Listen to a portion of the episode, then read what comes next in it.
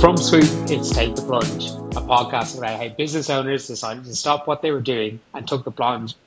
Sorry, you need to cough. Sorry, dude. you fucked it up already, Jesus. we know, yeah, we're going to be here all day. I'll cancel the rest of my afternoon. Mm. Clear it all, clear it all. From Swoop, it's Take the Plunge, a podcast about how business owners decided to stop what they were doing and took the plunge to start their own businesses. We take a look at how they came to that decision and what those first crucial steps were in getting their business up and running. My name's Ciaran, and I'll be your host for this episode. Today, I'm really delighted to be joined by Dee McGettrick, who's the founder and CEO of ufurnish.com. ufurnish.com is a furniture and furnishings website that's revolutionizing the way we search and discover things for our home. ufurnish.com brings together the widest range of retailers from over 100 high street names to smaller independents all in one place, giving everyone the confidence that they found the perfect item. Dee's passion stems back to when she was a young kid uh, in her family's drapery shop and being drawn in by all the homes and all the customers that were coming through those doors.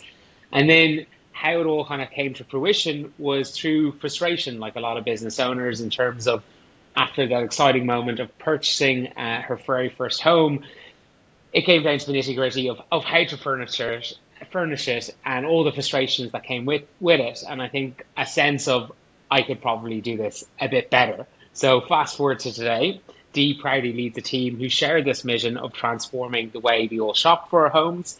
They believe it should be simple for everyone to create their dream home, which is why they bring together over 100 UK most exciting retailers from John Lewis, Wayflyer, Wayflyer, Dunelm. I'll, I'll re-record that last bit, Dee, so we'll just continue on and then we'll, I'll get those names right. But welcome to the pod, Dee. Thank you so much for joining us today. First and foremost, how are you doing? I'm good. Thank you for having me. I'm excited to speak. Great. Uh, so, as I alluded to there in the intro, uh, ufurnish is kind of born out one of natural affinity towards furnishing from your own family background, but by the sounds of things, it really started from a, a frustration um, after purchasing your, your, your home. Can you, you talk to me how it all happened and then how the business started deforming from, from that frustration? Yeah, I suppose from a young age, I've always loved interiors. So I was waiting for the Friday property section to come. I was cutting up the Argos catalogue and uh, Barbie is being released on Friday into the cinema. Will you be going to see it, Ciaran? Uh, uh, yeah, absolutely. I'm sure. Yeah. um, I grew up a tomboy, but uh, I was. You're not going to see Opp- Oppenheimer then.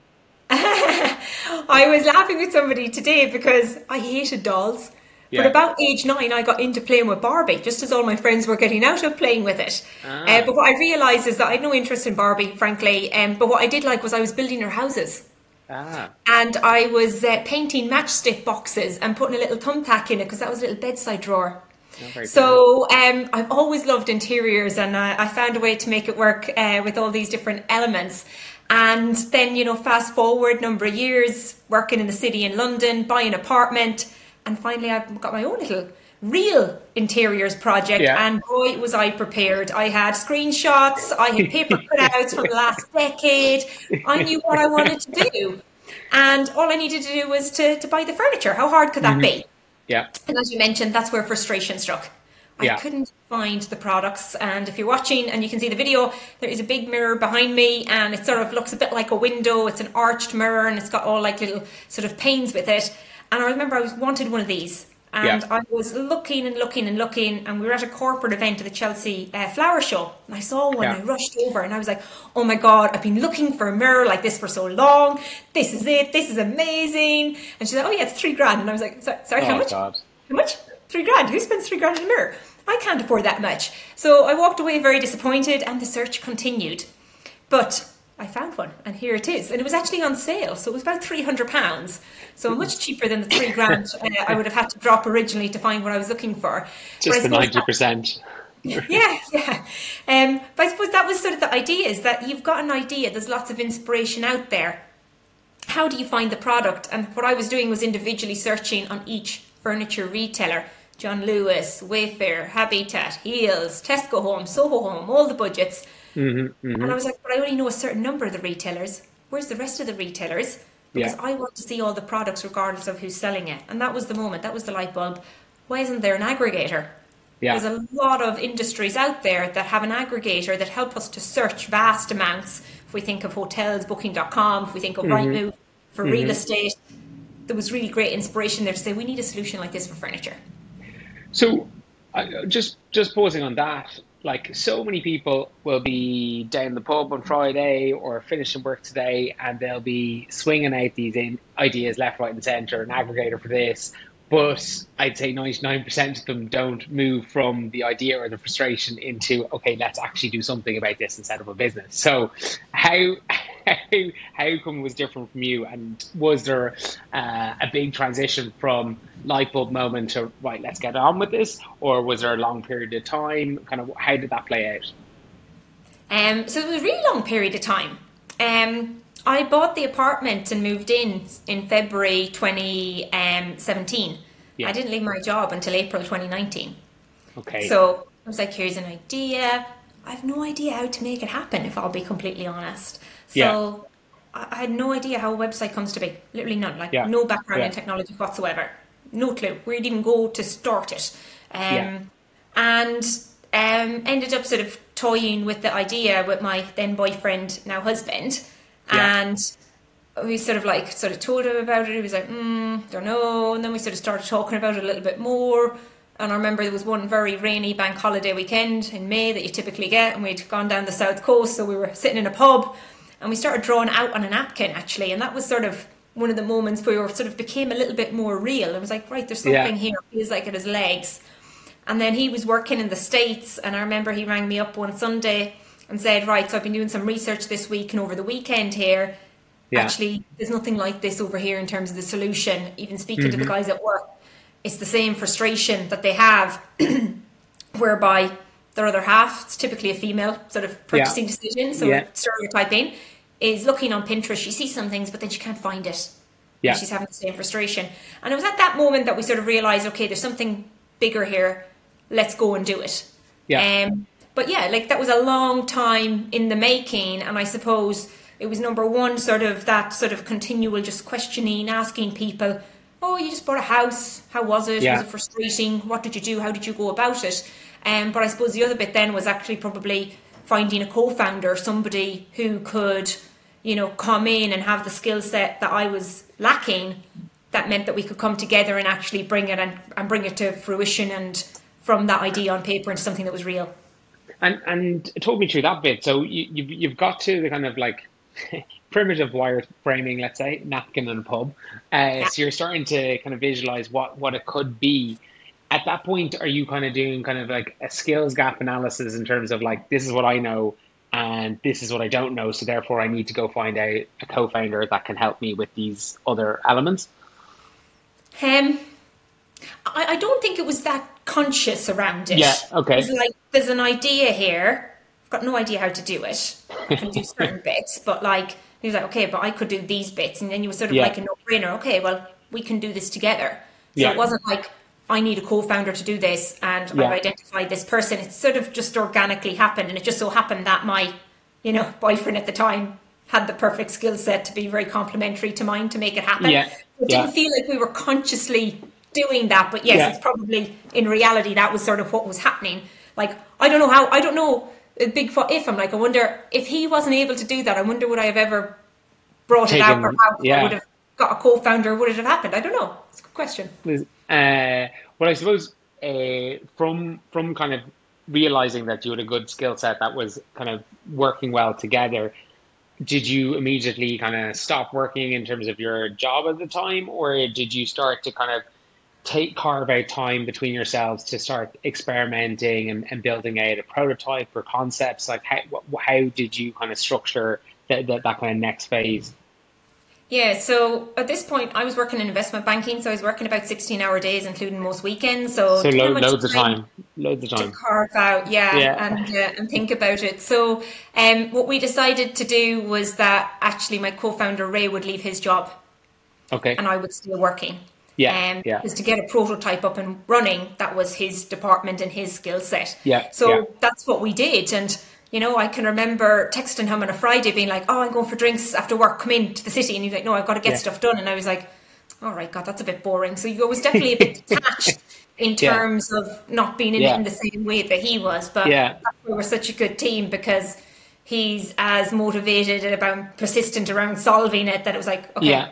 stay working on that and I'll go for drinks after work then um, on the Friday. So it was like, it sort of worked out well in terms of we were able to sort of stage when we left. And I can still remember once we got it live and he rang me up this day, I was at work and he was like, somebody's just made a sale. I was like, what? What? Oh, like, do we know them? Do, do we know them though? Because that doesn't count. we know them. I was like, no, no, we don't know. They're like, oh my god, amazing! How has this happened? And it was that what sort of point of validation, and yeah. then it was shortly after that that I quit uh, yeah. my job as well. But there was probably you know a good nine to twelve months in between when he had left versus when I had left. Uh, I, would say that's some dopamine hit though. That first that first sale, where as you say, you you've no connection to this person. They genuinely have found your concept and decided this is this is what I need, and and, and fully gone gone through on it. So it, it, it sounds like then the MVP was actually quite well developed uh, before you even uh, left your job in terms of you were actively selling through through through the platform. So did did Ray kind of essentially go and build it himself, or did you go find uh, an, an, agency or an individual developer that could get could get that initial first product live? Yeah, no, we worked we worked with an agency um, to get the initial MVP live. And, and look, yeah. it, it, was functional. That's actually probably the nicest thing I could say about it. You know, it's been completely scrapped since then. And you know, I can imagine you were nice and blunt. You're like, you were like, look, it's it must have been fairly developed, and I was like, yeah, it, was, it was something. Um, you know, you're reading books like The Lean Startup, and you're like, yeah. oh, it's not exactly good enough. And you know, we often reflect back, and you're like, what would you do differently? And sometimes it's really hard to answer yeah. because yeah, we could have brought um, built a much bigger MVP that was much more functional than what we had, but would we have spent a lot of money and would we have still scrapped it? Yeah. You know, what you did along the way, it's, it's about getting to the next step all the time, I think, in yeah. one way. And you can be overly harsh on yourself thinking, oh, we should have done this differently. But, you know, it was the best decision at the time mm-hmm. based on the mm-hmm. information mm-hmm. that we had and keep moving forward in some ways. Yeah. So, so having kind of got that MVP to that stage, uh, what what point of the business did you feel it was at that gave you comfort to say, right, I'm going to quit my job and go full time into this? Um, so it was really around the opportunity was coming very clear, and this is a big business to build. It's a very you're building a full search platform, um, yeah. so we bring all of the retailers onto one platform. It's you know hundreds of products, million or hundreds of retailers, millions of products, and that's no mean feat. And we knew we were mm-hmm. going to have to raise money to mm-hmm. do to build a business of our size. It's an economies of scale business as well. Yeah. So it was very clear around, right, we're going to need to go out and raise finance. And that very much was back into my skill set. Yeah. So that was, we can see the opportunity is there. We've built an MVP, we've validated it. Now is going to take it to the next step in order to, to continue to build out. So yeah, that that's probably sort of how it happened on that side. Um, from the business side, realizing that I could leave. Yeah, and I suppose in terms of getting that first kind of startup capital into into the business, trying to back the next stage of it, how how did you find that experience of, of going out and ra- raising finance at that kind of uh, level of maturity that the business was at at that stage? Yeah, so I don't know if it's just in hindsight, but um, it didn't feel that difficult, if I'll be honest. Yeah, um, yeah, yeah. It definitely took us a little bit longer than we thought uh, around just having conversations and getting meetings in the diary and you know, we get cancelled and then, okay, well, I'm free again in two weeks. And God, two weeks, Jesus, it's so long away. And, you know, comes round then. But, you know, times like that, that, that really frustrated me because yeah. Come from investment banking as well. Like, you know, we could do a deal in two weeks for like twenty yeah. billion dollars Yeah. And like, no, I've got to wait two weeks to have another call with this guy. Oh, God, that's so long. Um, yeah. So, yeah, that was sort of, I suppose, part of it when we were looking. Mm at, at raising the finance, but we tapped into the people that we'd worked with who knew us. Yeah. And actually, when they know that you're a go getter and very determined, they were quite willing to back you. I suppose fortunate that had come from an industry where mm-hmm. That I'd worked with actually have the ability to invest in companies because yeah. they're typically high earners. So I probably found it a little bit easier than probably most people in that regard. And, and did you were you kind of using the kind of SEIS uh, scheme in the UK to, to raise capital from those those individuals to kind of get you up and running? Yeah, exactly. EIS yeah. and SEIS.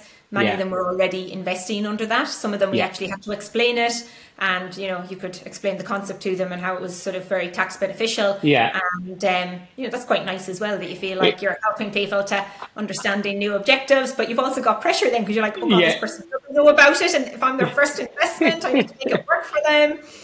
It's true, but it is. It's always quite nice explainer be like, well, actually, if you're going under SEIS, whatever you're giving me here, you're, you're just essentially risking 25% of it. So it's always a pretty nice thing to be able to go and go and tell them. Um, in, in terms of that kind of first capital allotment that you, you, you got from, from those uh, early stage backers, how did you think about investing it into the business? Like, what were the kind of key areas that you wanted to spend that initial capital on?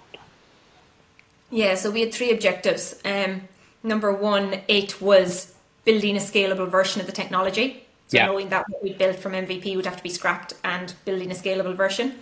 Um, number two was investing in marketing and building a brand. And number three was hiring the team and actually to make mm-hmm. that happen. And, and, and so just going through each of those three, the, the first one I can imagine is quite a technical architecture challenge because as you alluded to, you've hundreds of retailers that have to have kind of parent type roles within the system and then they have millions of children essentially with all the different products that you have. And obviously the nature of your business imagery is super important how a product is positioned and stored. So you're getting into the facet there of like well i've got millions of these children here all with data rich kind of profiles. How how was that in terms of breaking that down from a technical architecture challenge of being able to ultimately support this large ecosystem of, of products yeah, look, that that's the big challenge of it, and it's not an easy problem to solve because there's no standardization of the data that's coming through. There's no standardized taxonomy, even mm. of how people refer to things. Um, so that was a huge challenge. But it was actually the third challenge that we had to do first. We had to hire the team first. Yeah. Um, and you know, then we sort of looked at how do we hire the people that would enable us to build out the tech. So bringing in a CTO, bringing in engineers, bringing in people to work on the marketing side, and then beginning to scope out with you know CTO and the team underneath how we were going to bring all that together. And and how did you kind of prioritize those roles? What what kind of roles were first through first through the door, and kind of why why did you pick those? Yeah, so we were hiring for multiple roles. Yeah. Um, the first role that we actually hired was an SEO person. Yep. Um, and then we had our CTO and um, the engineers that came in behind that. So yep. you know, are hiring for three or four roles all at once. Um, you know, I think they all landed in a pretty close sort of succession. I think we started in January, and by March we pretty much had people starting in the roles. And and how did you find that kind of recruitment experience? Had you had much experience in terms of recruiting and managing talent in the past, or was this kind of a lot of first time at it?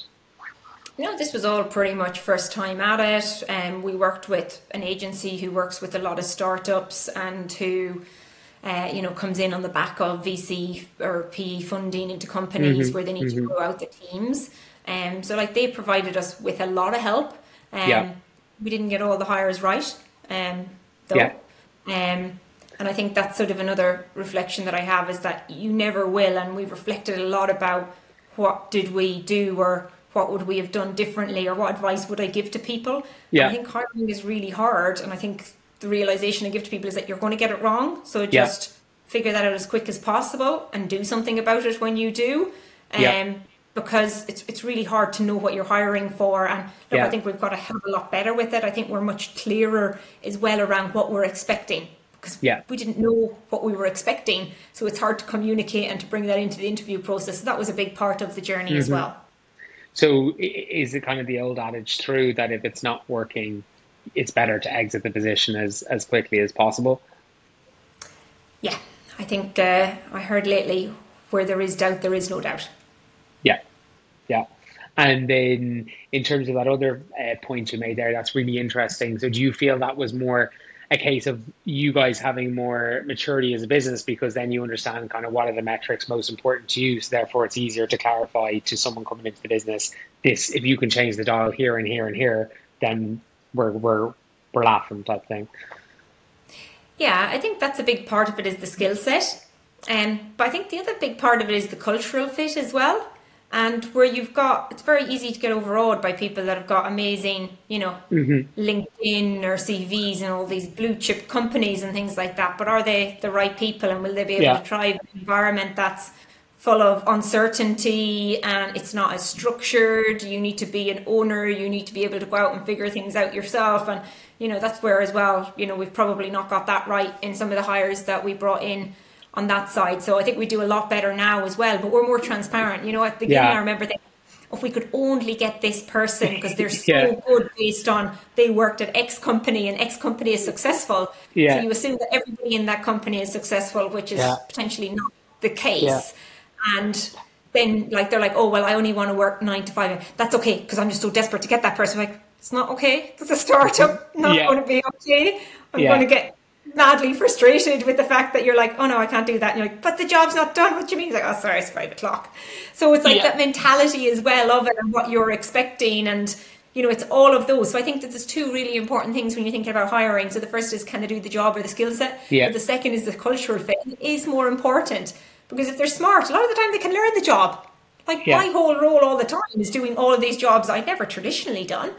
Yeah. But if you've got the initiative and the get up and go, you can achieve it. So we, we much lean on the cultural side and I want to join, I want to be part of the journey, but not because, oh, it's a startup and joining a startup is sexy and I want to say I work for a startup, but yeah, I still want to have all the perks, healthcare and everything else. You're like, nah, that doesn't really fit. But that's a really yeah. good indicator now to us as where before I'd be like trying to like, you know, make everything Winning. align as we're now yeah. like, oh, fit, this is a red flag.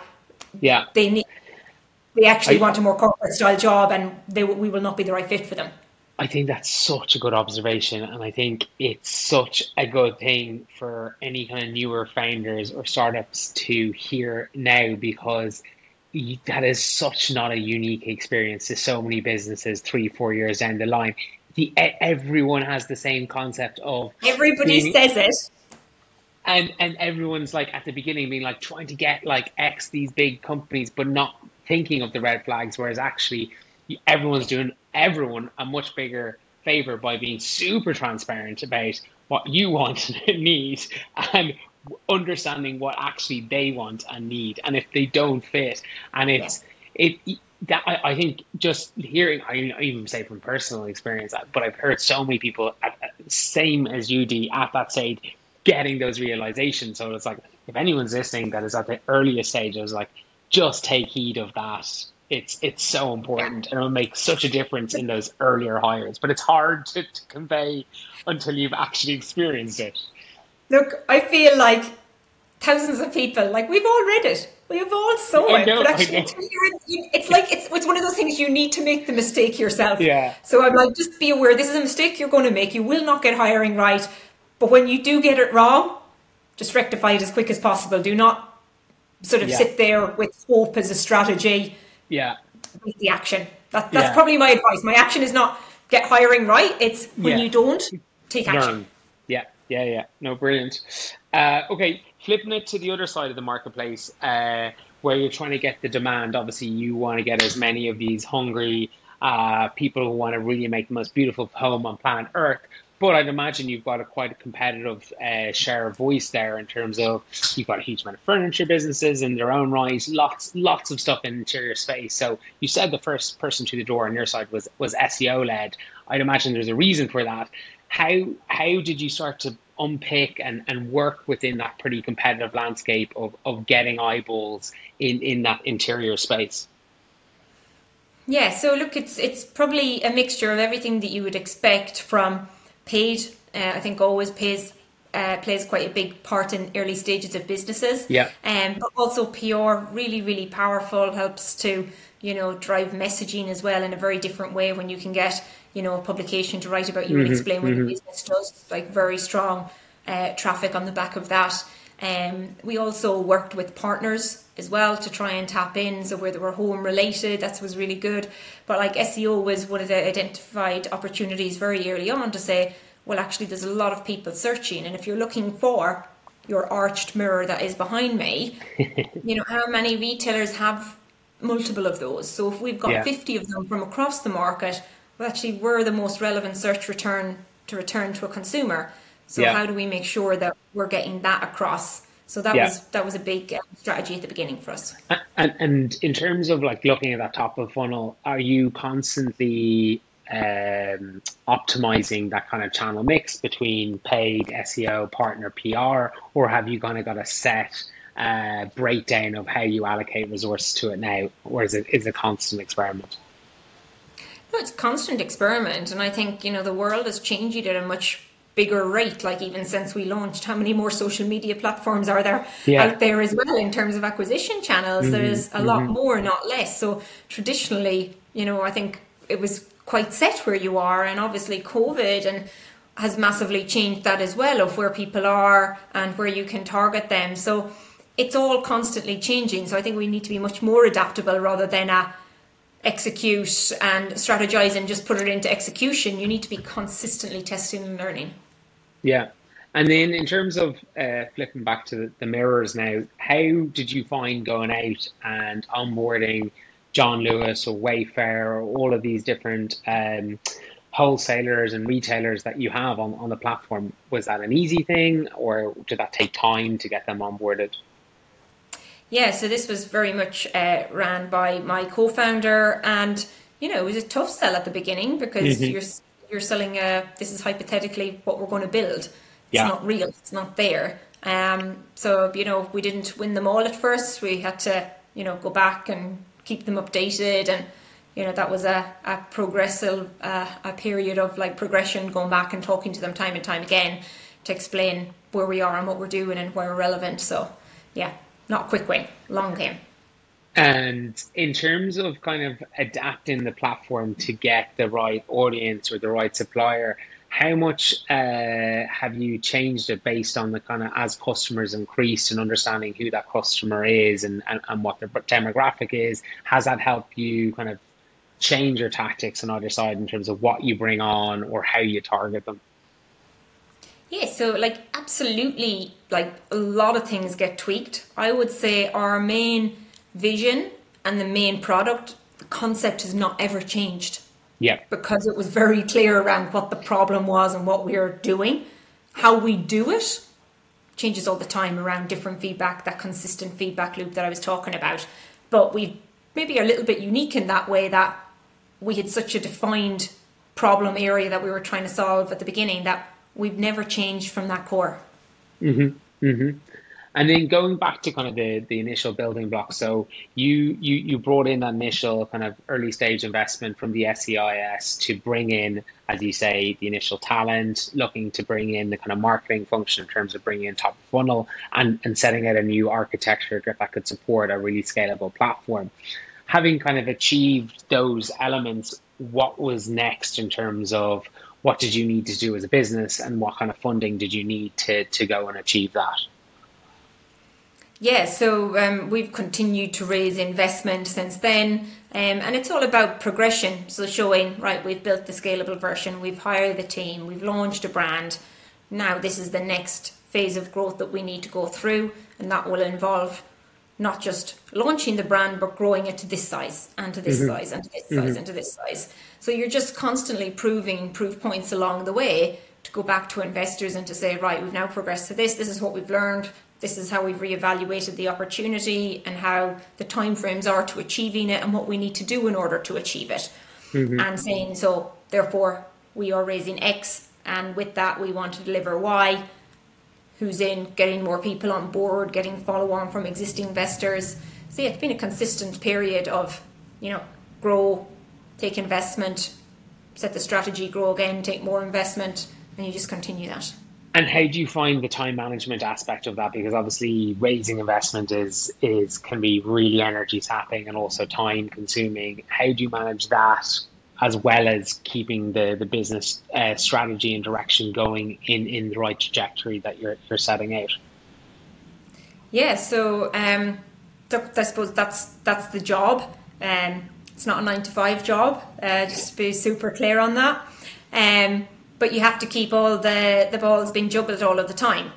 And you know you'll have weeks or months where one of them is a bigger priority, and then it sort of uh, comes back a little bit, and you go into the other ones. But you know, ultimately that is the the constant management of making sure that you're pushing all elements of the business forward.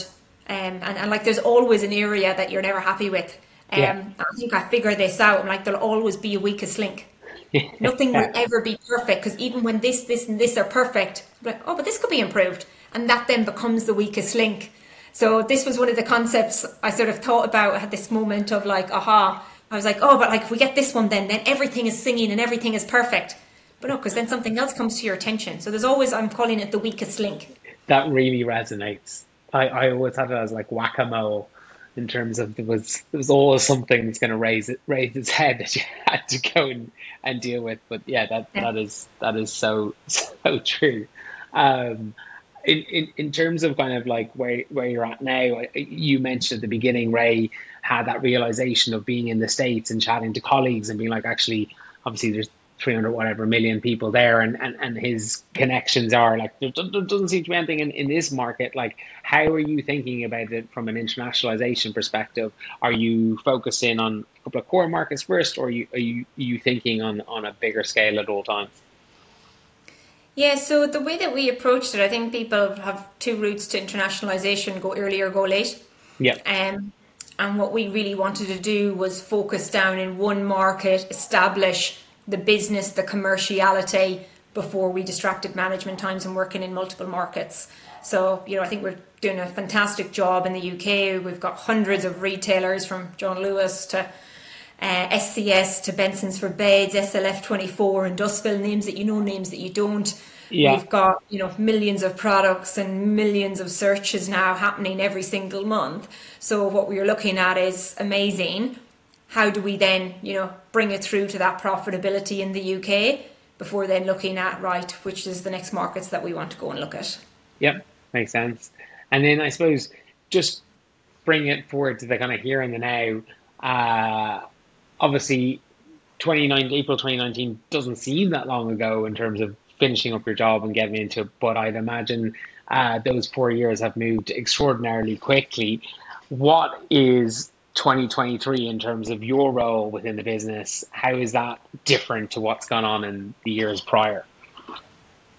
Yeah it's a good question actually. So i think the years prior were about build as where 2023 is about growth. Yeah. So you'll always be building. Yeah. But i would say we're out of that build stage and it's now about actually how do we grow as our main function and continue then to enhance everything with extra bills and everything like that, but growth. Yeah. Uh, I suppose then one, one, one kind of final question then for me, kind of again, we're, we're now in this kind of change from build to, to grow phase. How have you enjoyed the experience in, from taking the plunge, quitting what you were doing, and jumping into, as you quite clearly say, not a nine to five, multi hat, crazy world, have you have you enjoyed it? Are you excited where you are? Uh, very very curious to hear what your thoughts are there. So I was actually I had a meeting in uh, Canary Wharf yesterday, and yeah. uh, after it, Ray asked me, he was like, "Do you regret, you know, not being in your big tower there and uh, that?" and I was like, "There's not been one moment that I've regretted it, not one." Yeah. Um, the only thing I miss is the money. Um, but I would say as a person, I've grown so much, and it's been painful at times. Personal yeah. growth is not fun to go through, and you see all your your flaws and different bits of uh, where you need to develop. But it's amazing the progress and what you can do and what you've achieved outside of you know when you work in a corporate job, you do a little niche and you think this is what I can do really well. I can't do that. I can't do that. I can't do that. And all of a sudden you can. And I think to see the progression of it, it's the most wonderful feeling in the world because it's yours and you're so in control of the outputs. Having said that, you know, and I've shared with you as well, it's like some of the lows though, my gosh, they were lower than you'd ever feel a low in a corporate job because it really yeah. goes to your core and affects yeah. you so much with it. But like overall, absolutely love it. I've learned so much. Um, and you know we're just getting started as well so it's the it's the excitement and the opportunity that's always there driving you you know, maybe I'm still working 16 hour days, but it doesn't feel like work, you know? Yeah. We had a holiday booked uh, to Barbados. And uh, I said to Ray, I was like, I think we need to cancel the holiday because we need to have these meetings. And he was like, I was wondering how to bring it up to you. And I was like, all right, great, we're both in alignment. Like, that's a bit sad, but like, that's how much we love the business and doing it. It's yeah. not work. It's yeah. like you want to do it. You want to work on a Saturday because you know you'll get the output and that drives it forward. So it's it's nearly like an addiction in terms of yeah. building the business. Yeah, uh, awesome. Well, like I, I, can't think of a better way to, to wrap it up there in terms of getting that kind of reaction of, of, of kind of your, your experiences today, obviously with highs and lows, but ultimately that you're in a sense of yeah high productivity, but it's not a sense of doing it for hours. It's doing it out of a love and a passion. Um, so yeah, thank you so much, Dee, for, for coming on and sharing the experience. There's actually just so many good nuggets and insights there for anyone going through this journey to kind of reflect on. So really appreciate you sharing it and obviously wish everything success for yourself and Ray and obviously the whole you ufurnish business as well. Super. Thank, Thank you, very much. Yeah, awesome. Uh,